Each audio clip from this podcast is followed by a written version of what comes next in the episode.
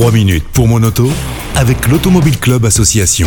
Avec Yves Cara, porte-parole de l'Automobile Club Association. Bonjour Yves. Bonjour à toutes et à tous. Et si on s'intéressait aujourd'hui à Mathieu qui a eu, je crois, quelques soucis avec un contrat en leasing Oui, on va en profiter, euh, si vous le voulez bien, Yannick, pour rappeler ce qu'est un leasing. Mhm. C'est l'achat d'une voiture en LOA, location option d'achat, ou LLD, location longue durée. Donc Mathieu, adhérent de l'Automobile Club Association, a souscrit un contrat de leasing automobile et décide de rompre de manière anticipée ce contrat. Et la société de leasing lui réclame des indemnités s'élevant quand même, écoutez bien, à 1926,67 euros très précisément. Presque Donc, 2000, ouais, quand même. Ouais, presque 2000, ça fait de l'argent. Hein.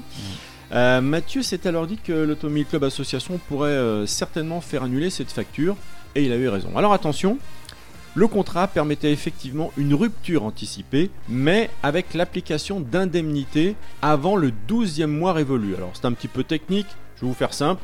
Mathieu a restitué son véhicule 13 jours trop tôt. Voilà. Par conséquent, sur le plan juridique, la société de leasing était tout à fait en droit d'appliquer des indemnités. Mais alors, dans ce cas, quels arguments le service juridique de l'Automobile Club Association a pu opposer à la société de leasing? Ouais, ils sont forts nos juristes, hein, je vous assure. hein. Alors c'est un, peu, un petit peu technique, mais écoutez bien. D'une part, euh, que le courrier informant notre adhérent de la date avant laquelle des indemnités s'appliqueraient a été réceptionné après la restitution du véhicule, d'accord? D'autre part, que la société de leasing avait été informée de la date de rendez-vous pour la restitution du véhicule sans se manifester auprès de Mathieu pour le prévenir de ses frais de restitution. Tout est une question de timing. hein. Et là, il faut vraiment être juriste, hein, je vous assure. Alors, tenant compte de ces éléments, la société de leasing a accepté à titre commercial, et puis parce que l'Automobile Club, si vous voulez, est un petit peu réputé, quoi, quand même, de reporter la date de rupture du contrat au-delà du 12e mois et ainsi d'annuler les indemnités. Ça s'est quand même hein. joué à un fil. Ouais. Du coup, on peut peut-être donner quelques conseils pour les auditeurs qui voudraient se lancer dans ce fameux leasing. Oui, excellente idée. Bah, écoutez, trois conseils rapides.